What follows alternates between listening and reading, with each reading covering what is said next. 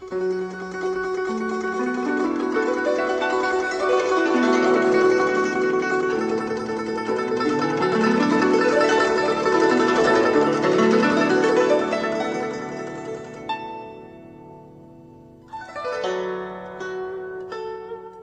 視祭時期の時間になりました。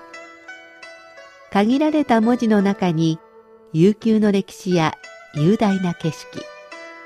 時に心のひだが織り込まれている漢詩日本の俳句や短歌にも共通するところがあるように思います読むたびに聞くたびに理解が深まったり新しい発見があったりそんな監視の世界を旅してみましょう。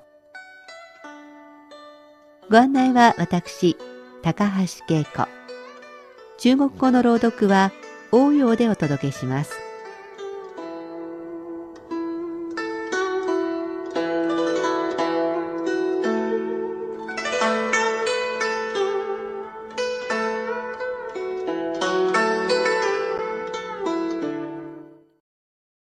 9月になりました。カレンダーをめくると、青や緑で躍動感のあった7月8月とは打って変わって、落ち着いた色合いになっています。北京の街角は明日の軍事パレードを控え、あちこちに花壇が作られ、やはりいつもとは色合いが変わっています。空の色も、街を行く人の服装の色も、気がつけば秋色に変わっています。皆さんはどんなところに秋の訪れを感じますか？さて、今日は李画の秋来たるを紹介します。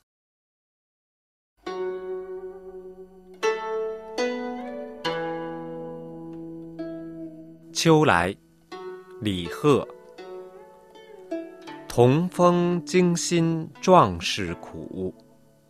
哀登落尾啼寒宿，谁看清简一边书？不遣花重粉空度。思迁今夜长应直，雨冷香魂吊书客。秋坟鬼唱报家诗，恨雪千年土中碧。秋来たる李が東風心を驚かし創始苦しむ 水筒楽意簡素に泣く。誰か民生還一辺の書。家中をして粉々に虚しく虫歯ましめざる。思いに惹かれて今夜超まさに直なるべし。雨は冷ややかにして秋根諸角を弔う。秋分鬼は歌う。法家の死。今月千年土中の壁。もう一度中国語で聞いてください。秋来李贺。同风惊心壮士苦，哀登落尾啼寒宿。谁看清简一边书？不遣花重粉空度。思迁今夜长应直，雨冷香魂吊书客。秋坟鬼唱报家诗，恨雪千年。土中碧霧の葉を吹く風に驚き秋の訪れを初めて知る心丈夫なはずの私もたまらなくなる。消えそうな灯火のもとキリギリスが冷たい月光を浴びて泣いている。私の詩集を誰が読んでくれるのだろうか。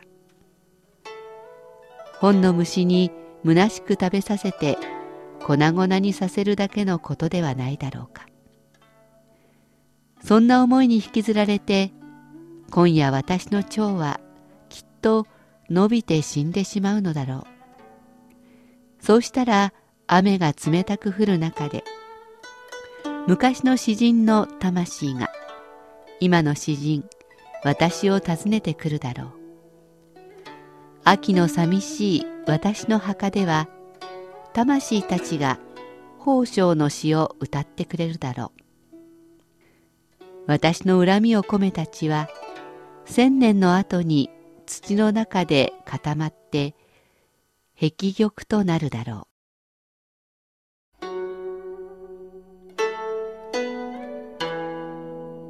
作者リガは中東の詩人。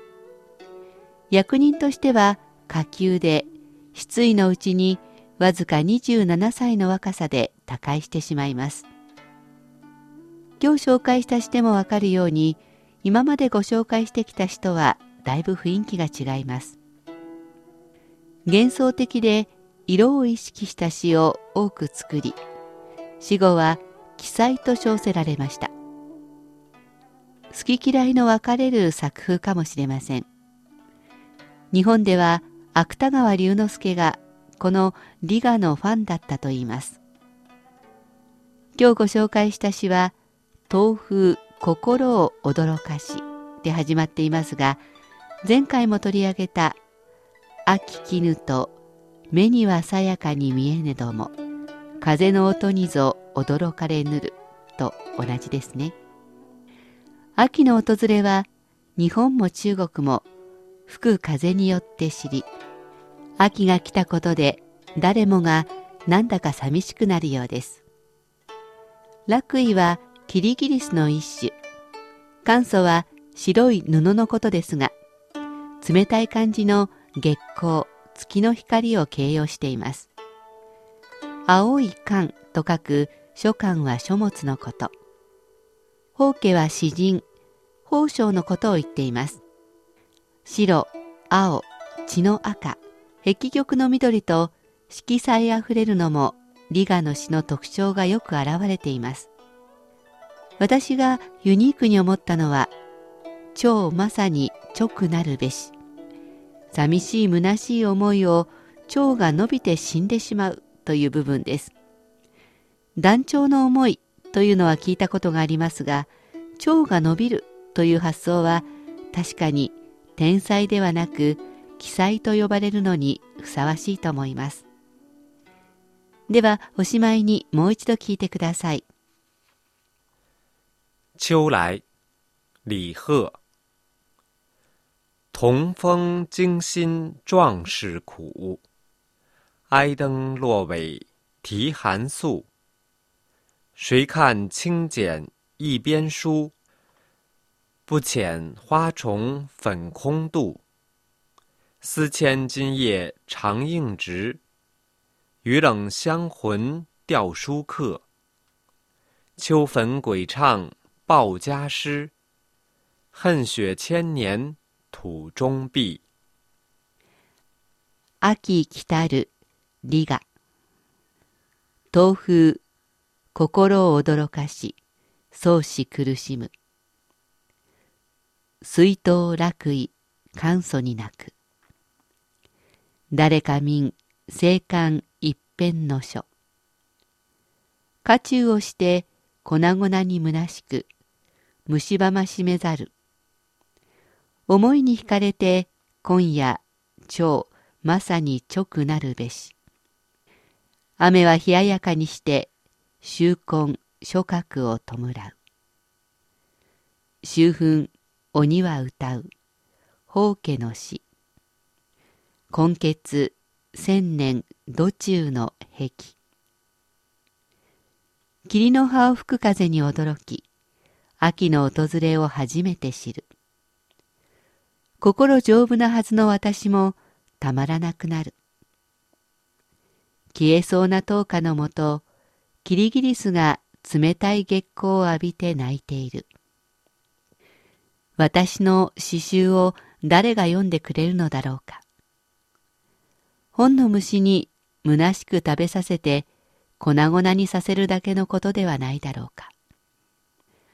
そんな思いに引きずられて今夜私の蝶はきっと伸びて死んでしまうのだろう。そうしたら雨が冷たく降る中で昔の詩人の魂が今の詩人私を訪ねてくるだろう。